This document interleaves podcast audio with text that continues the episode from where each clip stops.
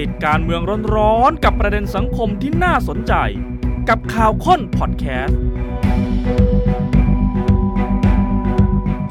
สวัสดีครับสวัสดีค่ะขอต้อนรับเข้าสู่ข่าวค้นคนข่าวกับผมวราวิชิตวดีครับนลินสิงห์พุทธากูลค่ะผ่านไปวันแรกนะครับสำหรับศึกการอภิปรายร่างพรบงบประมาณ 2567 ก็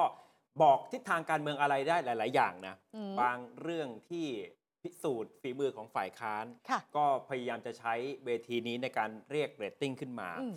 ในมุมของรัฐบาลเองก็ต้องพยายามจะอธิบายว่างบประมาณ 3.48 ล้านล้าน ค่ะเอาไปใช้ทำอะไรเหมาะสมขนาดไหน แม้ว่าฝ่ายค้านพยายามจะบอกไม่มียุทธศาสตร์เลย อืม สเปะสปะแล้วก็ไม่ได้ต่างจากยุคของอดีตค่ะ นายกรัฐมนตรีพลเอกประยุทธ์เลย แน่นอนนะคะ ฝั่งรัฐบาลก็ต้องพยายามชี้แจงแหละ แต่ว่ามันเป็นเวทีที่ เราก็ต้องยอมรับว่าความโดดเด่นจะอยู่ที่ฝ่ายค้านครับเพราะว่าเขาสามารถพูดได้เต็มที่ไง แบบไหนเขาก็พูดได้ แล้ววาทกรรมต่างๆ เนี่ย โดยส่วนใหญ่ก็เกิดขึ้นจากคนฝ่ายค้านด้วย เรื่องที่คาดหมายกันว่าจะมีก็มีจริงๆมีเพียงแต่ว่าอาจจะเป็นช่วงการพูดค่ะสั้นๆ ที่ไปแตะกับคุณทักษิณอืมแล้วก็เป็นไปตามความคาดหมายว่าก็มีองครักษ์ค่ะพิทักษ์ทันทีนะครับใช่ ขึ้นมาประท้วงไม่ให้พูดเรื่องนี้ รู้อยู่แล้วว่าใครจะเป็นคนเปิดประเด็นด้วยซ้ำครับเพราะฉะนั้นถ้าวันนี้คุณผู้ชมอาจจะพลาดไม่ได้ติดตามมาตลอดทั้งวันข่าวข้นคนค่ะข่าวคัดไฮไลท์ใช่สำคัญมานำเสนอกันนะครับ เอาเริ่มเป็นสารบัญก่อนก็แล้วกันนะนะสรุปคร่าวๆก่อนว่าใครค่ะพูดอะไรแล้วเดี๋ยวค่อยอ๋อลงรายละเอียด ไปฟังบรรยากาศกันในแต่ละคนนะครับ ถ้าในมุมของฝ่ายค้าน คนเด่นๆ ก็อย่างเช่น ผู้นำฝ่ายค้านในสภาผู้แทนราษฎร คุณชัยธวัฒน์ตุลาธนค่ะนะมีวาทกรรมมีคำอ่าที่เอ่อโจมตีรัฐบาลในแง่ของการจัดงบประมาณ คุณค่ะชัยธวัฒน์บอกว่านี่มันเป็นงบเบี้ยหัวแตกสเปะสปะ รัฐบาลแบ่งกันกิน แบ่งกันใช้ ก็แรงไหมล่ะเออคุณจุรินทร์ครับพักประชาธิปัตย์บอกงบ ฉบับเป็ดง่อยว่าแต่เขาอีเหนาทำหมดอ๋อ คุณไหมสิริกัญญาตันสกุลจากก้าวไกลบอกงบกระตุ้นเศรษฐกิจทิพย์ค่ะคุณถากรดันทสิทธิ์จากไทยสร้างไทยบอกงบนี่มัน3ขาด3เกินโอ้โหมีแค่หนึ่งเท่านั้นที่พอได้ ต้องแจกแจงในรายละเอียดใช่ไหมคะ ค่อยๆเป็น ค่อย ๆ ไปค่ะ เอาประเด็นบ้างครับเห็นวาทกรรมเด็ด ๆ แล้วนะคะ ประเด็นร่วมของเหล่าฝ่ายค้านนะคะ ที่ทุกพักเนี่ยพุ่งเป้าโจมตีอยู่ตรงไหนกันบ้าง งบปี 67 นี้ประเด็นร่วมหนึ่งก็คือ การจัดทำงบประมาณของรัฐบาลไม่สนองตอบการกระตุ้นเศรษฐกิจ ติดกับดักรายจ่ายประจำนี่หนึ่งแล้วนะสองนะคะการจัดงบของรัฐบาลไม่รองรับการลงทุนใหม่ๆ หรือว่าพวกปัญหาใหม่ๆ อย่างเช่น สังคมผู้สูงอายุของเรา 3. นะคะไม่มีความชัดเจนเรื่องงบประมาณที่จะใช้ในโครงการเรือธงเช่นดิจิ t a ลวอลเล็ตซอฟต์พาวเวอร์ยังมองไม่เห็นเลย 4. การจัดงบประมาณรองรับนโยบายที่หาเสียงไว้และประชาชนก็เรียกร้องด้วย อย่างเช่นการทำประชามติยกร่างรัฐธรรมนูญฉบับใหม่ ก็ยังไม่เห็นเลย 5. งบบางรายการ เพิ่ม เพราะว่าหวังผลทางการเมืองหรือเปล่า อย่างเช่น งบคมนาคม งบกลาโหมแบบเนี้ยอันเนี้ยไม่ว่าจะเป็นพักไหน แต่ถ้าค่ะอยู่ฝากฝั่งฝ่ายค้านเขาจะมีประเด็นอืมร่วมกันใช่นะครับทีนี้มาทีละคนนะว่ามีไฮไลท์ใค รบ้าง อย่างเช่นคุณชัยธวัฒน์ตุลาธนผู้นำฝ่ายค้านและหัวหน้าพักก้าวไกล บอกว่าแผนงานมันกว้าง จับต้องไม่ได้สเปะสปะเลื่อนลอย ไม่มียุทธศาสตร์ ไม่มีการจัดลำดับความสำคัญไส้ในของแผนงานเป็นโครงการเดิมๆที่แต่ละกระทรวงทำอยู่แล้ว นี่มันเหล้าเก่าในขวดใหม่อืมยัดโครงการประจำของกระทรวงเข้ามา ในแนวนโยบายที่รัฐบาลจะทำค่อนข้างปะปนกัน ระหว่างสิ่งที่รัฐบาลจะทำกับสิ่งที่เป็นงานประจำของหน่วยงานที่ทำอยู่แล้ว และการตั้งงบรายจ่ายที่ต้องใช้แน่ๆไว้ไม่พอ เช่นบำเหน็จบำนาญเงินเดือนราชการงบสวัสดิการ งบ soft power ที่โฆษณาเอาไว้ ว่าจะลงงบกว่า 5,000 ล้านบาทก็ไม่เห็นจะได้ตั้งงบเอาไว้ คุณชัยธวัฒน์เลยบอกว่าเนี่ยมันเป็นปัญหาของการจัดทำพรบงบประมาณฉบับนี้ สะท้อนว่ารัฐบาลชุดนี้เป็นเพียงรัฐบาลรวมการเฉพาะกิจ ไม่ได้มีวาระเป้าหมายทางนโยบายที่จะขับเคลื่อนร่วมกันแต่ รวมการเฉพาะกิจเพื่อแบ่งปันอำนาจ แบ่งกันกิน แบ่งกันใช้ จึงเห็นคอรมอผิดฟ้าผิดตัวเต็มไปหมดนี่ไฮไลท์นี่ถือว่าเป็นเวทีแรกที่ค่ะคุณชัยธวัฒน์ตุลาธนได้พิสูจน์ฝีมือในฐานะผู้นำฝ่ายค้านนะ อุ้ยก็มีประโยคเด็ดๆ เยอะนะคะ เดี๋ยวจะได้ดูในรายละเอียดไฮไลท์ต่อมาของคนฝ่ายค้านค่ะ ฝ่ายค้านรุ่นเดอะคุณจุรินทร์ครับ นะคะคุณจุรินบอกว่าปฏิทินงบช้าไปเนี่ยกว่า 9 เดือนนะเนาะเพราะว่ามัวแต่ตั้งรัฐบาลเพื่อนรักหักเหลี่ยมโหดคำนี้ก็มา งบประมาณเป็ดง่อย มีเวลาใช้เงินแค่ 5 เดือนจาก 12 เดือน ใช้เงินแค่ 40%เอง ประสิทธิภาพการใช้เงินลดลง โดยเฉพาะงบลงทุน ซึ่งเป็นปัจจัยสำคัญในการกระตุ้นเศรษฐกิจ มีแผนตั้งงบขาดดุลต่อเนื่อง 4 ปีเลยนะ คุณจุลินบอกแบบนี้นะคะ ตัวเลขงบเพิ่มขึ้น สัดส่วนลงทุนการกระตุ้นเศรษฐกิจอ้าวน้อยกว่าเดิม จาก 21.7%เหลือ 20.6%เม็ดเงินปี 67 ที่เพิ่มขึ้นประมาณ 295,000 ล้านบาท ไปเพิ่มส่วนงบประจำอะแล้วอย่างนี้จะไปสนองการกระตุ้นเศรษฐกิจยังไงล่ะ โครงการดิจิ t a ลวอลเล็ตกลับลำแบบ 360 องศากู้เงินมาแจกไงคะ งบกลางที่อยู่ในอำนาจอนุมัติของนายกเพิ่มขึ้น นี่แหละ เป็นที่มาของประโยคที่ว่าว่าแต่เขาอีเหนาทำหมด จากคิดใหญ่ทำเป็นกลายเป็นคิดกู้ทำกู้นะคะ เพราะฉะนั้นคุณจุรินบอกว่างบปี 67 ของพลเอกประยุทธ์ที่ผ่านมาเนี่ยกู้เงินเนี่ย 5.93 แสนล้านบาท รัฐบาลเอาไปรื้อกู้ใหม่ 6.93 แสนล้านบาท เยอะกว่าเดิม ก็เลยตอบกลับว่าพวกท่านเคยวิจารณ์ว่าเป็นนักกู้ มาครั้งนี้เนี่ยเป็นนักกู้ถุงเท้าสีชมพู ที่กู้เพิ่มกว่าแสนล้านบาทเลยนะก็ตั้งฉายาเหมือนกับอืมที่ทางเพื่อไทยเคยตั้งให้พลเอกประยุทธ์ใช่ใช่ไหมนักกู้แห่งลุ่มน้ำเจ้าพระยาย้อนใช่ไหมสอครับนไปเลยครับ คุณถาต่อขากรตันทสิทธิ์จากไทยสร้างไทยบอก 3 ขาด 3 เกินแล้วก็มี 1 พอได้ โดยรวมแล้วงบปี 67 เนี่ยยังไม่พอนำไปสู่การพัฒนาคนการพัฒนาประเทศประเทศ การจัดงบแบบ 3 ขาดคือขาดการลงทุนใหม่ๆ เช่น เรื่องสังคมผู้สูงอายุ การศึกษาและสาธารณสุข ตรงกันข้ามก็มีจัดแบบเกินไป งบลงทุนมากเกินไป เช่นของคมนาคมของมหาดไทยของกลาโหม จัดงบแบบพอได้คืองบของกระทรวงเกษตรที่งบลงทุนนั้นคิดเป็น 71.32%นี่ก็คือเอ่อสสจากไทยสร้างไทย ค่ะ คุณสิริกัญญาตันสกุลนะคะ จากก้าวไกล พูดถึงตัวเลข GDP คนก็ว้าวเลยบอกว่ารัฐบาลเนี่ยโกงสูตรหรือเปล่า โกงสูตรให้ GDP โตใช่ไหม เพราะเขาบอกว่าเขาไปส่องดูนะคะ ตัวเลข GDP ที่เขียนมาบอกว่าโต 5.4 เนี่ย นี่ รวมเงินเฟ้อเข้าไปด้วยใช่ไหม ครับจริง ๆ ต้องไม่รวมนะ ไม่มีที่ไหนในโลกเขาทำกันนะคะ อย่ากโกงกันแบบนี้ อันนี้คุณสิริกัญญาพูดนะคะ แล้วก็บอกว่าอะพอมาถึงโครงการกระตุ้นเศรษฐกิจเรือธงของรัฐบาล digital wallet แพ็กเกจใหญ่มาก 5 0 0แสนล้านบาท เติมเงินกองทุนเพิ่มขีดความสามารถในการแข่งขันไปอีก 1 0 0 0 0แสนล้าน เอาเงินมาจาก 2 แหล่ง พรบเงินกู้ 5 0 0แสนล้าน งบรายจ่ายอีก 1 0 0 0 0แสนล้าน แต่งบ digital wallet ไม่เห็นมีเลยสักบาท กองทุนที่เพิ่มขีดความสามารถ กลับลดลงไปอีกเหลือเพียง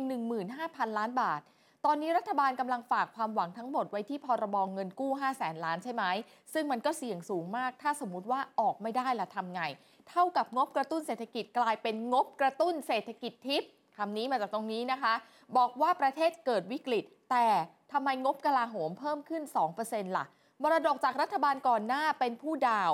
แล้วรัฐบาลนายกเศรษฐาก็ผ่อนต่อ หมายถึงว่างบบุคลากรของรัฐน่ะนะคะ บอกว่านี่หรือคือรัฐบาลที่สืบทอดชื่อเสียงกันมาว่าเก่งด้านเศรษฐกิจ ขึ้นชื่อเรื่องหาเงินได้ใช้เงินเป็น แต่ผิดพลาดนะนะคะ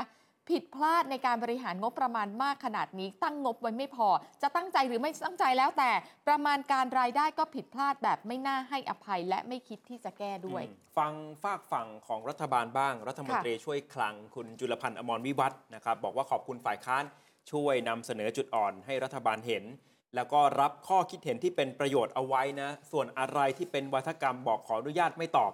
อะไรที่เกินเลยก็ยกให้อืมนะครับ เรื่องงบแก้หนี้มันอาจจะมองไม่เห็น เพราะว่าบางโครงการไม่จำเป็นจะต้องใช้เงิน เช่น ลดราคาพลังงานแบบเนี้ยมันไม่ต้องตัดงบหลวงมาใช้ งบการทำประชามติไม่ปรากฏ เพราะว่าการจัดการงบภาครัฐ ต้องมาจากคำขอของส่วนราชการ แล้วก็ยืนยันว่ารัฐบาลจริงใจในการเดินหน้าจัดทำรัฐธรรมนูญ บอกรัฐบาลมีงบเพียงพอ ไม่ว่าจะเป็นการทำประชามติหรือเรื่องอื่นใดนะครับ ทั้งหมดนี้คือไฮไลท์อืมและเดี๋ยวอาจจะได้ฟังบรรยากาศของสสบางท่าน ทั้งค่ะฝ่ายค้านฝ่ายรัฐบาล ขอเริ่มจากนายกรัฐมนตรีก่อนกันละกัน เพราะว่าท่านใช้เวลา 2 ชั่วโมง ยาวนานในฐานะนายกรัฐมนตรีนะครับพูดถึงการความสำคัญของร่างอืมพรบงบประมาณฉบับนี้ นายกบอกว่างบประมาณ 3.48 ล้านล้านเนี่ยมีขึ้นมาเพื่อจะให้ประชาชน มีความเป็นอยู่ที่ดีขึ้นผ่าน 6 ยุทธศาสตร์ 1 คือด้านความมั่นคง ด้านการสร้างความสามารถในการแข่งขัน ด้านการพัฒนาและเสริมศักยภาพทรัพยากรมนุษย์ ด้านการสร้างโอกาสและความเสมอภาคทางสังคม ด้านการสร้างการเติบโตบนคุณภาพชีวิต ที่เป็นมิตรต่อสิ่งแวดล้อม และด้านการปรับสมดุล รวมถึงการพัฒนาระบบบริหารจัดการภาครัฐนายกก็ยืนยันว่างบประมาณรายจ่ายทั้งหมดนี้จะเป็นจุดเริ่มต้นดำเนินนโยบายทั้งระยะสั้น ไปจนถึงระยะยาว และรัฐบาลจะดำเนินการตามกรอบวินัยการเงินการคลัง งบประมาณรายจ่ายประจำปีงบประมาณ 2567 นี้มีงบประมาณรายจ่าย3ล้าน4แสน8หมื่นล้านบาท โดยมีที่มาจากรายจ่ายที่คาดว่าโดยมีที่มาจากรายได้ที่คาดว่าจะจัดเก็บได้ 2ล้าน7แสน8หมื่น7พันล้านบาท และเป็นการกู้เพื่อชดเชยการขาดดุล6แสน93,000 ล้านบาท แม้ว่างบประมาณรายจ่ายปีนี้จะเพิ่มขึ้นร้อยละ 9.3 เมื่อเปรียบเทียบกับปีที่ผ่านมา แต่รัฐบาลจะสามารถจัดเก็บรายได้ได้มากขึ้นกว่าร้อยละ 11.9ทำให้สามารถจัดสรรรายจ่ายลงทุนได้กว่า 717,722.2 ล้านบาท ซึ่งเพิ่มขึ้นกว่าร้อยละ 4.1 และสามารถชดใช้เงินคงคลัง 118,361.1 ล้านบาท และชำระคืนต้นเงินกู้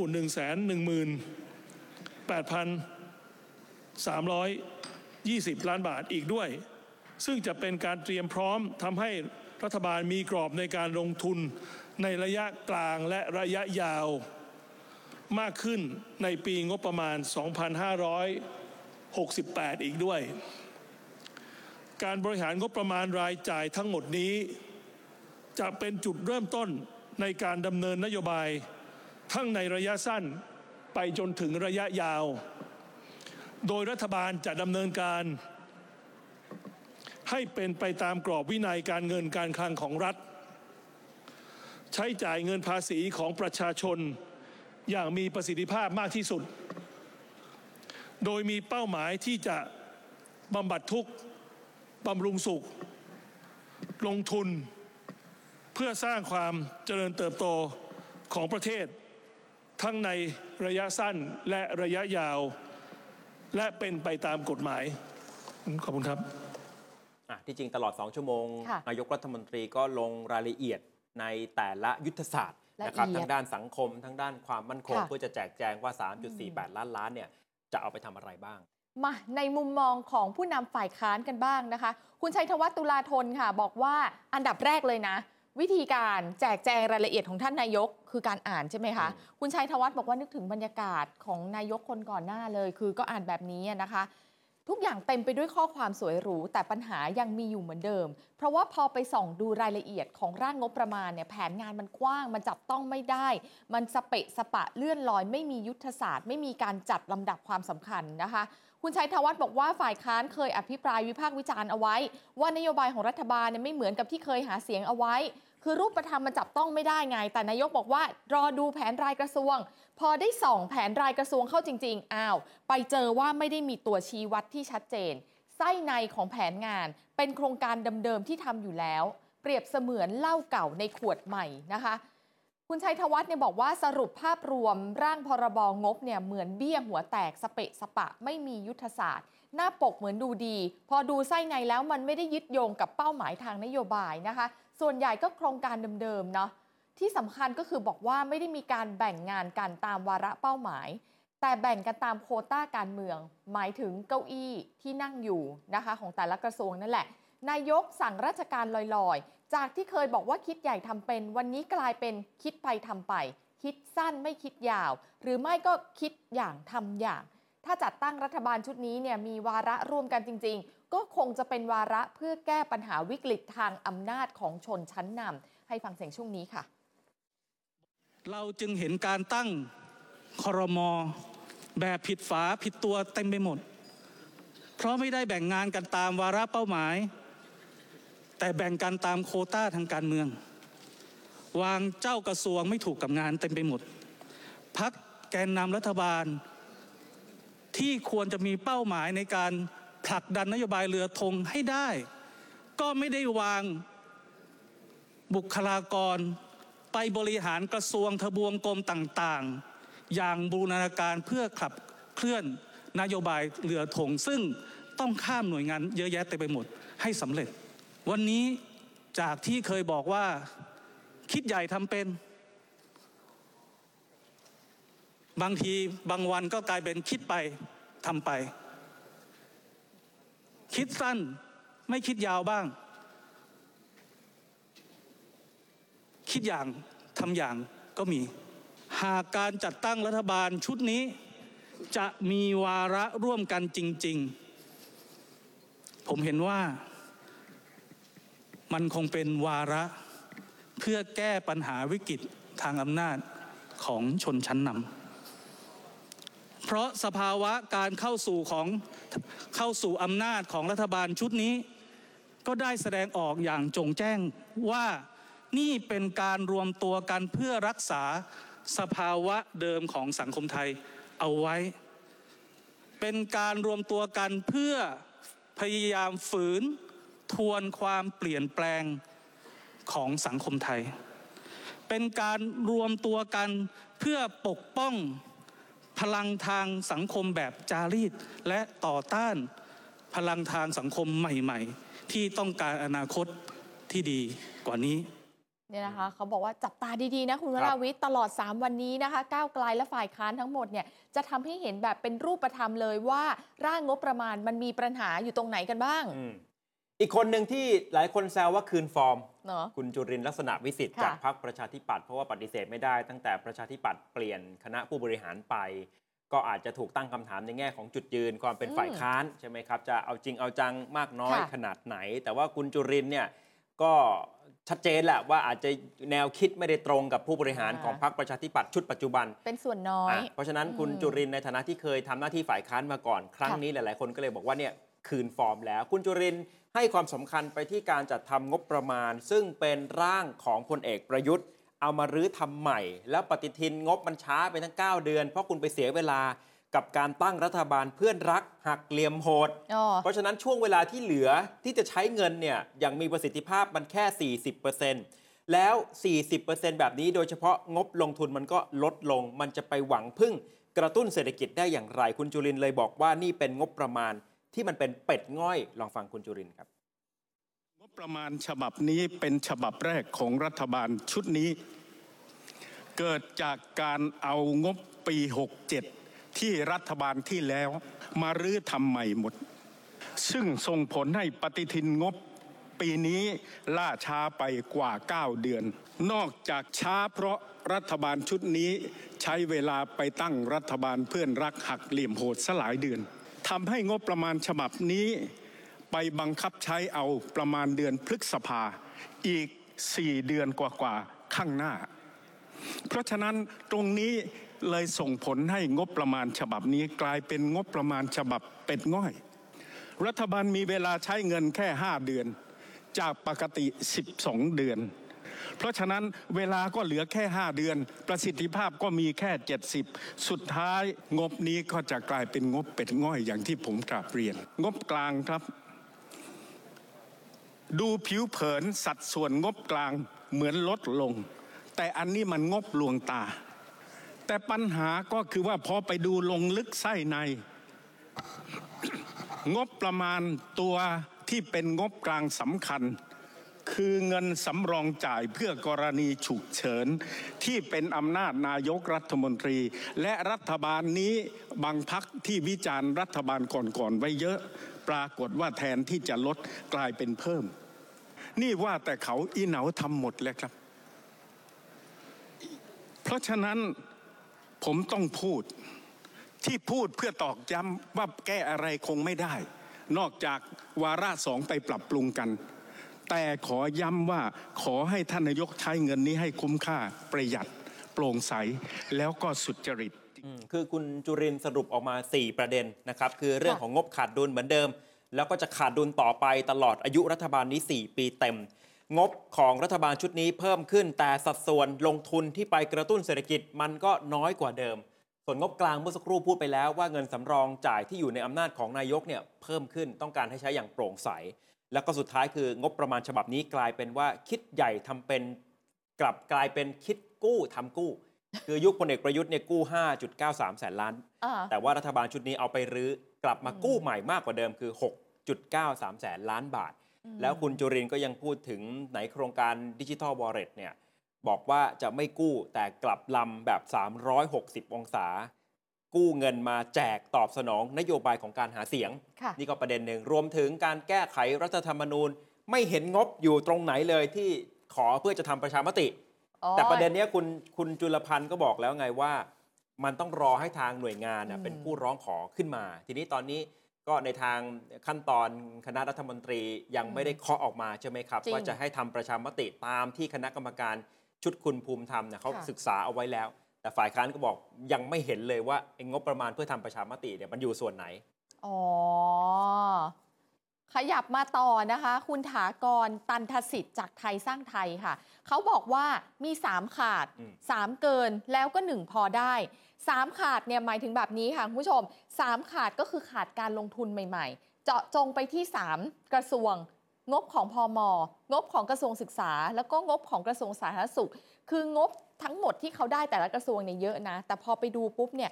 เงินที่เอาไปใช้ในส่วนของการลงทุนเนี่ยสัดส่วนมันจะน้อยซะเหลือเกิน นี่คือ 3 ขาด ต่อมา 3 เกินบ้าง เกินเนี่ยงบลงทุนเยอะมากเลย คมนาคม มหาดไทยกลาโหมแบบเนี้ยนะคะ แล้วหนึ่งพอได้ไปอยู่ที่กระทรวงเกษตรและสหกรณ์ค่ะ งบลงทุนก็เยอะนะคะ งบประมาณที่ได้รับมาเนี่ยในส่วนของงบ ลงไปแต่ละจังหวัดเกิดความเป็นธรรมรัฐบาลจะออกมาชี้แจงยังไงนะคะ เกณฑ์ต่างๆว่าไปนะคะเนี่ยพอมัน 3 ขาด 3 เกิน 1 พอได้ปุ๊บ มันจะสร้างความเหลื่อมล้ำด้านโอกาสให้กับสังคม ให้ช่องว่างมันห่างกันมากขึ้นเรื่อยๆ หรือเปล่า ลองฟังเสียงดูค่ะ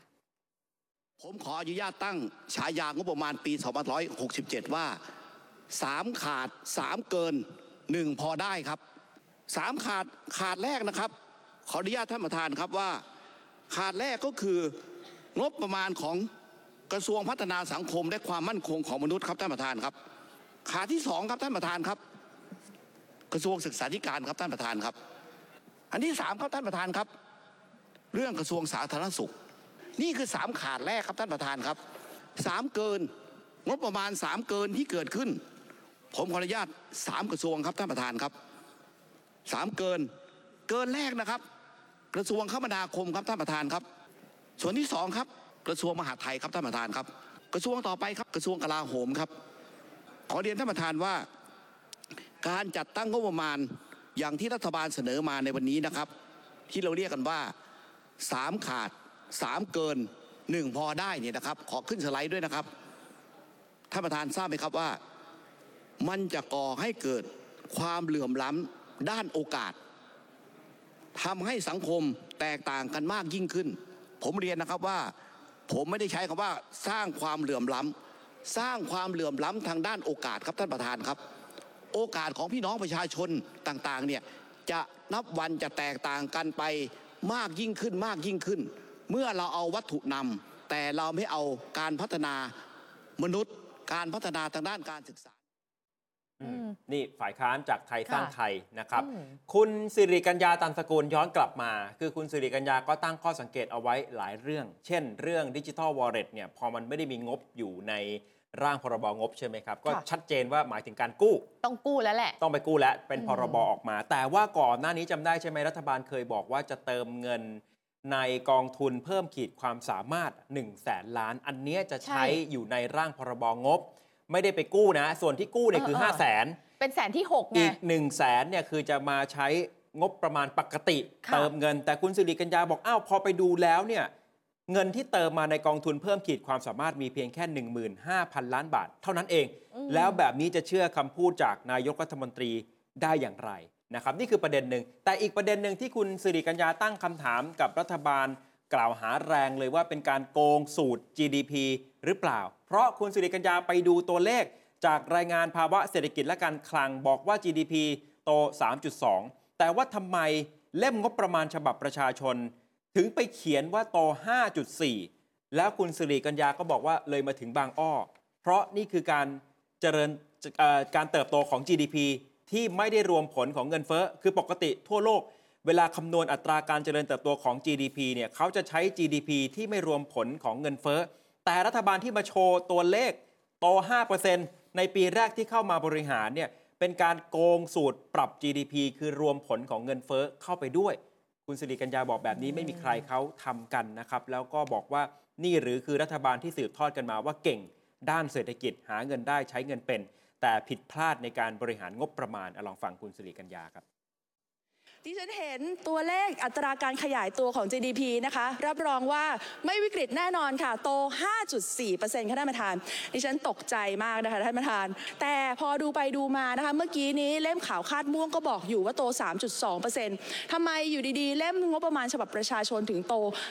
5.4%แล้วก็มาถึงบางอ้อค่ะท่านประธาน เพราะนี่คือการเติบโตของ GDP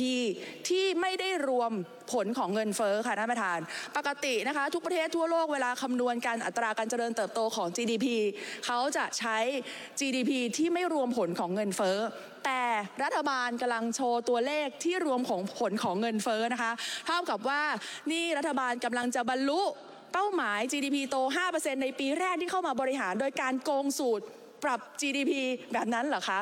สรุปแล้วนะคะ ร่างพรบฉบับนี้ที่ฉันไม่เห็นอะไร นอกจากมันเป็นบทพิสูจน์ว่า รัฐบาลนี้ไม่สามารถทำงานได้อย่างเป็นมืออาชีพ นี่เหรอคือรัฐบาลที่สืบทอดชื่อเสียงกันมาว่า เก่งด้านเศรษฐกิจ นี่เหรอรัฐบาลที่ขึ้นชื่อเรื่องหาเงินได้ใช้เงินเป็น กับผิดพลาดในการจัดงบประมาณได้มากขนาดนี้ ทั้งตั้งงบไว้ไม่เพียงพอ จะตั้งใจไม่ตั้งใจ ประมาณการรายได้ก็ผิดพลาดแบบไม่น่าให้อภัย แล้วก็ไม่คิดที่จะแก้ คือพักก้าวไกลเนี่ยเขาตั้งประเด็นในการอภิปรายเอาไว้ว่าวิกฤตแบบไหนถึงตั้งงบประมาณแบบนี้อืมถูกไหมแต่เมื่อรัฐบาลบอกว่าวิกฤตใช่ไหมครับแต่ก้าวไกลเขาก็ไปเจอว่าอย่างโครงการติดโซลาร์เซลล์ให้กับที่ว่าการอำเภอ โครงการตัดถนนที่เกี่ยวข้องกับการท่องเที่ยว แบบเนี้ยมันวิกฤตอย่างไร ถึงมากระตุ้นเศรษฐกิจ เช่นนี้ ทุกครั้งที่เกิดวิกฤตทางเศรษฐกิจ กระทรวงกลาโหมจะต้องตัดลดงบของตัวเองก่อน เอาไปพยุงเศรษฐกิจของประเทศ เพราะมันวิกฤตใช่ไหมค่ะแต่วิกฤตครั้งนี้นายกรัฐมนตรีเพิ่มงบประมาณของกระทรวงกลาโหม 2%แล้วก็ยังมีมรดกที่รัฐบาลก่อนหน้าเป็นผู้ดาวรัฐบาลของนายกเศรษฐาต้องผ่อนต่อ 2 ปีอ๋อถูกนำมาใช้เพื่อเป็นค่าใช้จ่ายในส่วนของรายจ่ายของ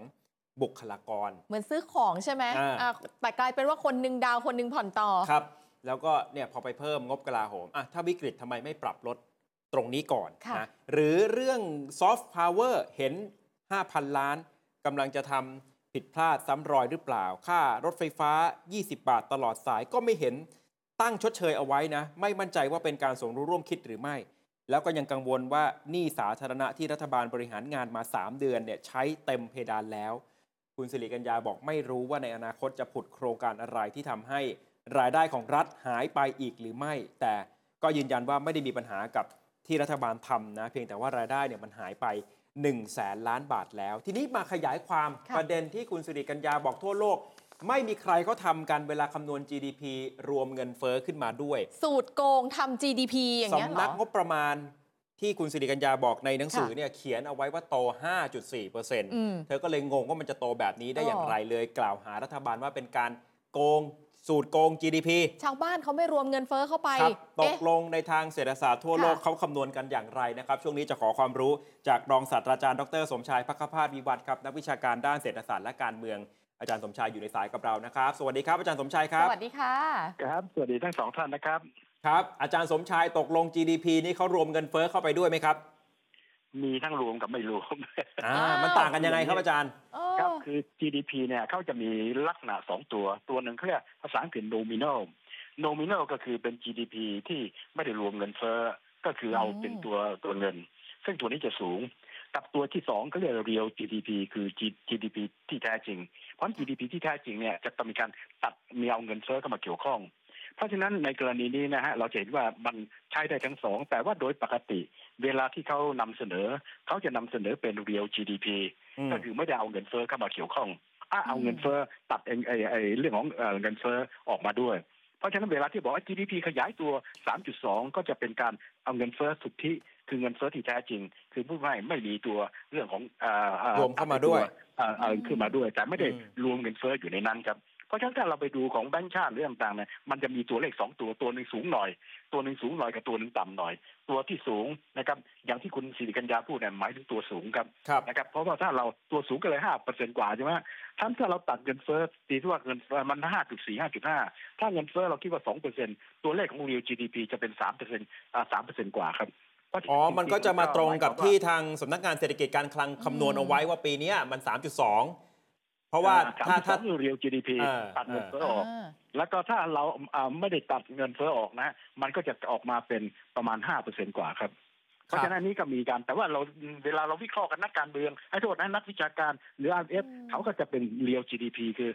เอาเรื่องของตัดเงินเฟ้อออกมาคิด เป็นเงินเฟ้อที่แท้จริงครับเขาเขาไม่เอาเข้าไปรวมอ่าทีนี้มันจะมีเหตุผลอะไรในทางวิชาการที่รัฐบาล จะเอาเงินเฟ้อเข้ามารวมด้วย มันถึงกลายเป็นตัวเลข 5.4 นะครับอาจารย์ครับอ่าคือจริงๆเป็นรัฐบาลก็ไม่ได้ไม่ได้ผิดนะแต่ผมไม่รู้ว่าเขาเอ่อเอาตัวนี้เข้ามาอย่างไงเพราะว่ามันได้ทั้งค่ะสองตัว แต่โดยปกติที่เราการคุยกันอะ มันจะเป็นเงินเฟ้อในลักษณะที่พูดง่ายเอ่อมีเงินเฟ้อเอ่อเอาเงินเฟ้อเข้ามาเกี่ยวข้องอยู่แล้วครับเพราะว่าถ้าไม่ฉะนั้นมันจะงงกันไปหมดเพราะว่าเงินเฟ้อตัดก็บอกออกมาก็เป็นเงินเฟ้อสุทธิเลยครับไม่บอกไหมครับเพราะฉะนั้คนรับในกรณีนี้มันก็จะเป็นตัวเลขที่อ่าน้อยลง นะครับ แต่ถ้าเป็นรวมเงินเฟ้อเนี่ยมันก็แล้วแต่ แต่ว่าประโยชน์ของตัวนี้มันมีอย่างนี้คืออย่างนี้ครับว่า ถ้าสมมุติว่าเราไปวิเคราะห์นะเอาทำนายแล้วบอกเนี่ยรัฐบาลบอกปีเนี้ยนะหรือทางด้านสภาพัฒน์บอกปีเนี้ยอัตราการเติบโตของเศรษฐกิจ 3.2 นะครับ แต่ก็ต้องมีสมมติฐานที่เขาทำอยู่ 3.2เนี่ยเงินเฟ้อกี่เปอร์เซ็นต์นะครับพอเงินเฟ้อกี่เปอร์เซ็นต์ปั๊บเนี่ยนะเราก็ไปคิดต่อว่าถ้าเกิดเงินเฟ้อมันสูงกว่าที่ทางด้านสภาพัฒน์คิดไว้แสดงว่าตัวเลขของที่เขาวิเคราะห์ทำนายไว้จะผิด ผิดไปครับ เพราะในนี้ก็เป็นตัวช่วยในการเทียบเกื้อทำนายนะฮะว่าไอ้ที่ออกมาเนี่ยนะมันเป็นเรื่องของเขาเรียกว่าเงินเฟ้อไอ้เรียกว่า GDP สุทธิมีเงินเฟ้ออยู่ในนั้น แต่ว่าโดยปกติถ้าเราไปหาตัวเลขนะจะไปอยู่ในแบงก์ชาติน่ะจะมีทั้งสองตัวครับ ตัวหนึ่งก็คือมีรวมเงินเฟ้อกับอีกตัวหนึ่งไม่รวมเงินเฟ้อครับ แต่ว่าเวลาคุยกันทั่วไปเนี่ยเขาจะมีการพูดในเรื่องของ real GDP ก็คืไม่รวมเรื่องของอืมอ่าอ่าอ่าคือเอาเงินเฟ้อคืออ่าอ่า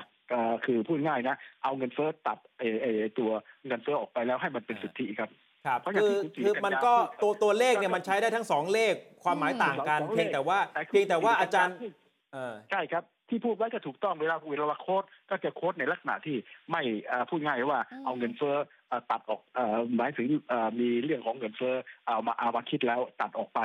นะครับ แต่ก็นายกก็ไม่ได้ผิด นะครับแต่ไม่รู้ว่าทำไมถึงเอาตัวนี้ออกมาเท่านั้นเองอ๋อเพราะว่าถ้ามีตัวเงินเฟ้ออยู่ในนั้นก็เป็นห้าเปอร์เซ็นต์กว่า ซึ่งซึ่งในแง่ของค่ะการตั้งเป้าเอาไว้ เพราะว่าเข้าใจว่าเรื่องเรื่อง GDP เนี่ยมันหมายถึงเรื่องการการจัดเก็บรายได้เรื่องอะไรต่างอืมๆด้วย เพื่อจะมาตั้งเป็นงบประมาณใช่ไหมครับ อาจารย์ทีนี้ถ้าเอารวมรวมเงินเฟ้อเข้ามาเนี่ยมันอาจารย์ก็ยังยังหาเหตุผลไม่ออกว่ามันมาใช้ในบริบทอะไรกับการพิจารณางบประมาณถูกไหมครับอ่าอันนี้ก็แล้วแต่แต่ว่ามองได้อย่างนี้ สมมติว่าถ้าผมนะ เอาว่าหนี้สาธารณะนะครับเอ่อเอามาเป็นเกณฑ์แล้วกันครับเพราะหนี้สาธารณะเนี่ย ถ้าผมเอาตัวเลขของ GDP สูง พอ GDP สูงนะฮะในกรณีหนี้สาธารณะก็ต่ำสิอืมสัดส่วนมันก็จะลดลงไป อ่าเอ่อก็ลดลงไป แต่ถ้าเอา GDP ประเภทที่เรียกว่าเอ่อบอกว่าคิดเงินเฟ้อไปแล้วนะครับ ในกรณีนี้มันก็จะเป็น GDP ที่ต่ำไอ้หนี่สาธารณะก็พองขึ้นมาอ๋อมันก็จะได้วิกฤตอย่าอางเงี้ยจารย์หเดี๋ยวมันจะกลายเป็นการโกงเออ คำนวณหนี้สาธารณะเข้าไปอีกหรือเปล่าคนะครัรับบในกรณีนี้อ้าวนะผมคิดว่าผมเอ่อคือจริง ๆ แล้วนะฮะมันเออผมไม่เรียกว่าเป็นการโกงนะครับ ครับ แต่ว่ามันมีสองตัวครับนะครับเรามีสองตัวพอสองตัวปั๊บเนี่ยก็อ้างที่ตัวไหนเพียงแต่ว่าในปกติ ก็เป็นไปตามอย่างที่คุณสิริกัญญาพูดก็คือเวลาเราโค้ดกันนะนักเสียศาสตร์เฮ้ยปีนี้ขยายอืม3.2 นั่นรู้ทันทีเลยว่าเฮ้ยหมายถึงว่าเอาเป็นเน็ตนะเป็นสุทธิครับนะครับและอันนี้ก็ช่วย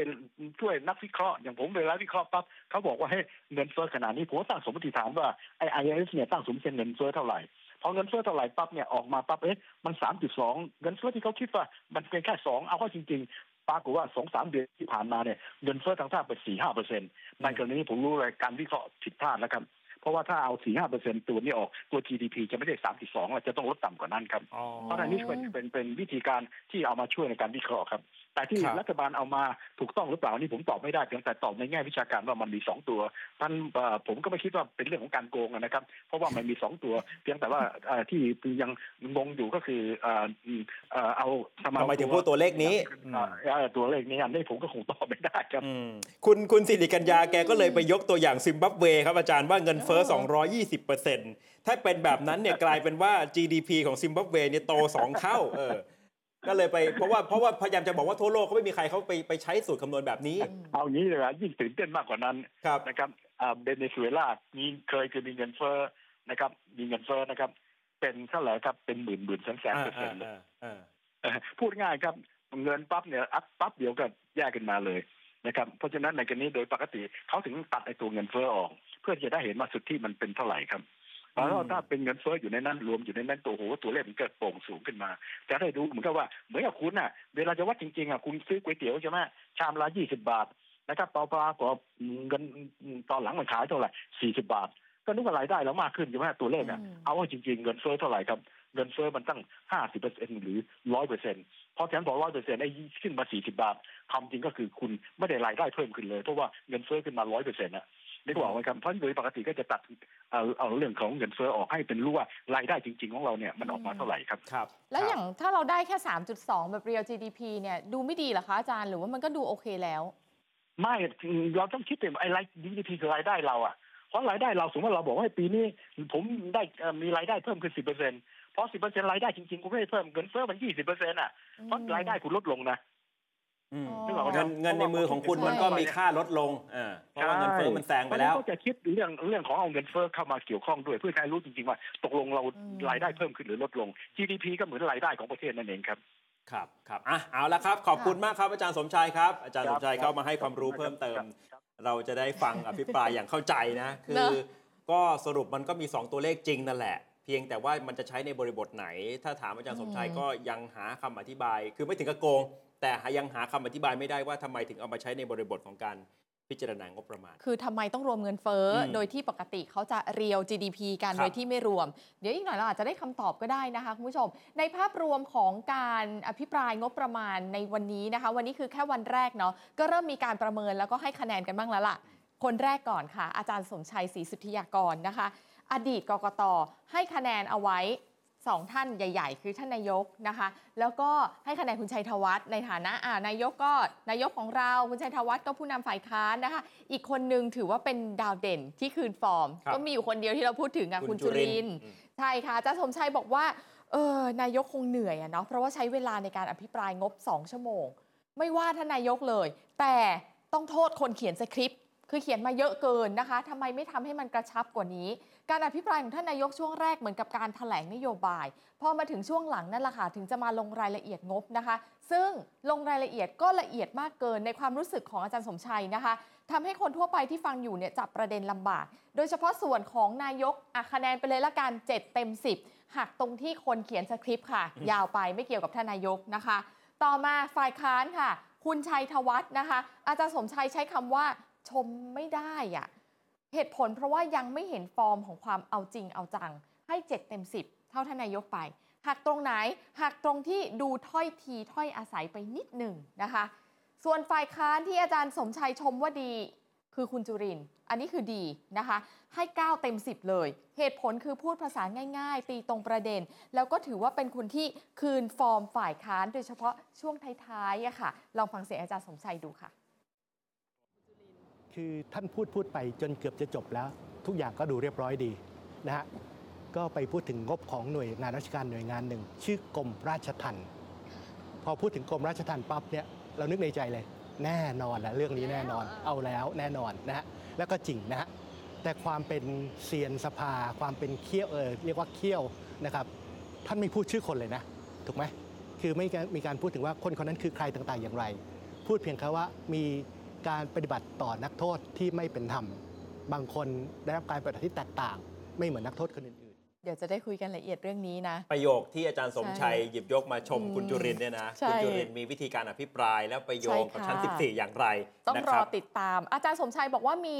จุดที่อยากจะให้คุณผู้ชมเนี่ยโฟกัส เวลาติดตามการอภิปรายงบนะคะ คือโฟกัสไปที่งบของการลงทุนค่ะงบลงทุนไปอยู่ที่กระทรวงไหนยังไง แต่ละกระทรวงใช้จ่ายแบบไหนบ้างเกิดประโยชน์จริงไหมนะคะ เพราะว่าการสร้างโครงสร้างพื้นฐานต่างๆ พวกถนนอะไรแบบนี้หรือการซื้อ อย่างเช่นซื้ออาวุธนะคะก็มักจะมีข้อคอรหาเรื่องส่วนแบ่งต่างๆ เลยต้องจับตาเป็นพิเศษอืมคือแม้ว่างบลงทุนจะเป็นไปตามกฎหมายว่าไม่ใช่ต่ำกว่าเท่านั้นเท่านี้เนี่ยอืมแต่ลงทุนไปแล้วมันได้ผลตอบแทนกลับใช่มามากน้อยขนาดไหน อีกท่านหนึ่งช่วยตัดเกรดครับรองศาสตราจารย์ ดร ยุทธพรอิสระชัยครับนักรัฐศาสตร์ ให้คะแนนอภิปรายวันแรก ฝ่ายค้านอาจารย์ยุทธพรบอกให้ 5 เต็ม 10 ก็แล้วกัน เพราะที่ติดตามฟังยังไม่ได้มีประเด็นอะไรใหม่ ไม่ได้หวือหวา เป็นเรื่องที่ทราบกันอยู่แล้วตามหน้าสื่อ ไม่ผิดคาดที่จะไปแตะประเด็นคุณทักษิณรวมถึงโครงการดิจิทัลวอลเล็ตสรุปว่ายังไม่ได้มีอะไรใหม่ ส่วนรัฐบาลก็ให้ 5 เต็ม 10 เท่ากันเหมือนกันอืมเพราะไม่ได้ตอบอะไรมากนัก มีเพียงคุณทวีสอดส่อง รัฐมนตรียุติธรรมที่แสดงบทบาทดับไฟเรื่องของคุณทักษิณ ลุกขึ้นมาชี้แจงอย่างละเอียด เพราะไม่ฉะนั้นเนี่ยมันอาจจะลุกลามไปถึงการอภิปรายไม่ไว้วางใจก็ได้นะครับ ที่อาจารย์เอ่อค่ะยุทธพรพูดถึงท่าทีของฝ่ายค้านว่าเอาจริงเอาจังกับการอภิปรายงบประมาณครั้งนี้สมราคาหรือไม่ อาจารย์ยุทธพรบอกว่าคุณชัยธวัฒน์ผู้นำฝ่ายค้าน บอกรัฐบาลชุดนี้เป็นรัฐบาลรวมการเฉพาะกิจ ตนเห็นว่าฝ่ายค้านเองก็เป็นฝ่ายค้านรวมการเฉพาะกลุ่มเหมือนกัน เพราะมีลักษณะแบ่งกลุ่มกันอยู่ เห็นได้ชัดกับประชาธิปัตย์กลุ่มที่อภิปรายก็เดินหน้าอภิปรายไปกลุ่มที่ค่ะไม่พยายามจะพูดถึงคุณทักษิณก็ว่ากันไป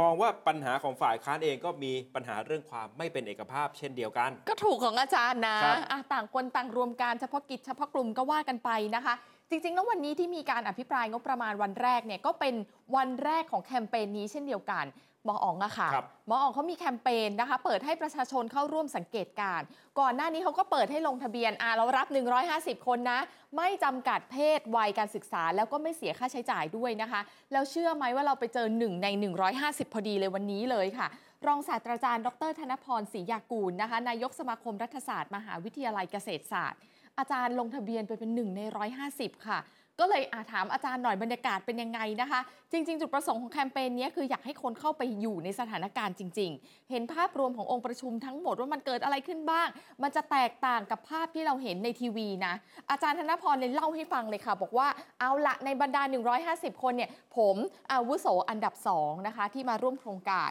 ที่เห็นโดยทั่วไปมีหลากหลายอายุมากเลยค่ะ 40 ต้นต้นๆ30 กลางกลางอายุ 20 ก็มี มีแม้กระทั่งเด็กนักเรียนมัธยมนะ มันน่าสนใจตรงนี้ในแง่ของพรรคการเมือง ที่คิดจะเติบโตในอนาคต คิดว่าการตอบโจทย์ของคนรุ่นใหม่มีความจำเป็นเลยล่ะค่ะ สิ่งที่เห็นอีกอย่างหนึ่งคือก้าวไกลใช้โอกาสนี้ค่อนข้างดี โดยเฉพาะตอนทานอาหารเที่ยงอืมก้าวไกล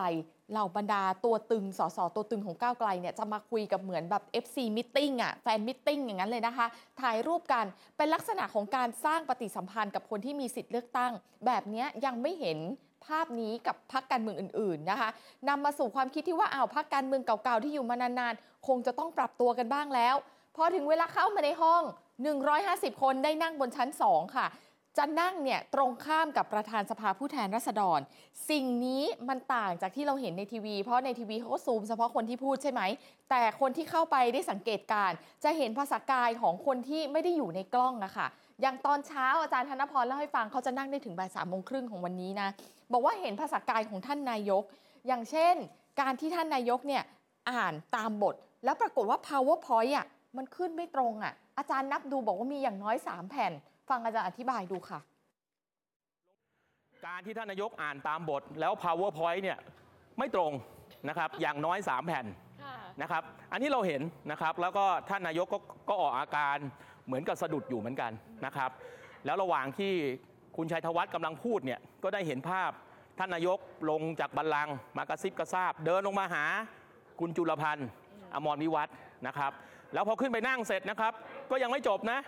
ยังเกาะบัลลังก์คุยคุยกันต่อ มันก็ได้เห็นแล้วว่าความใกล้ชิดนะครับ หรือมือหรือมือทำงานเนี่ยนะครับ มันได้มาแสดงออกอยู่ในห้องในที่ประชุมสภา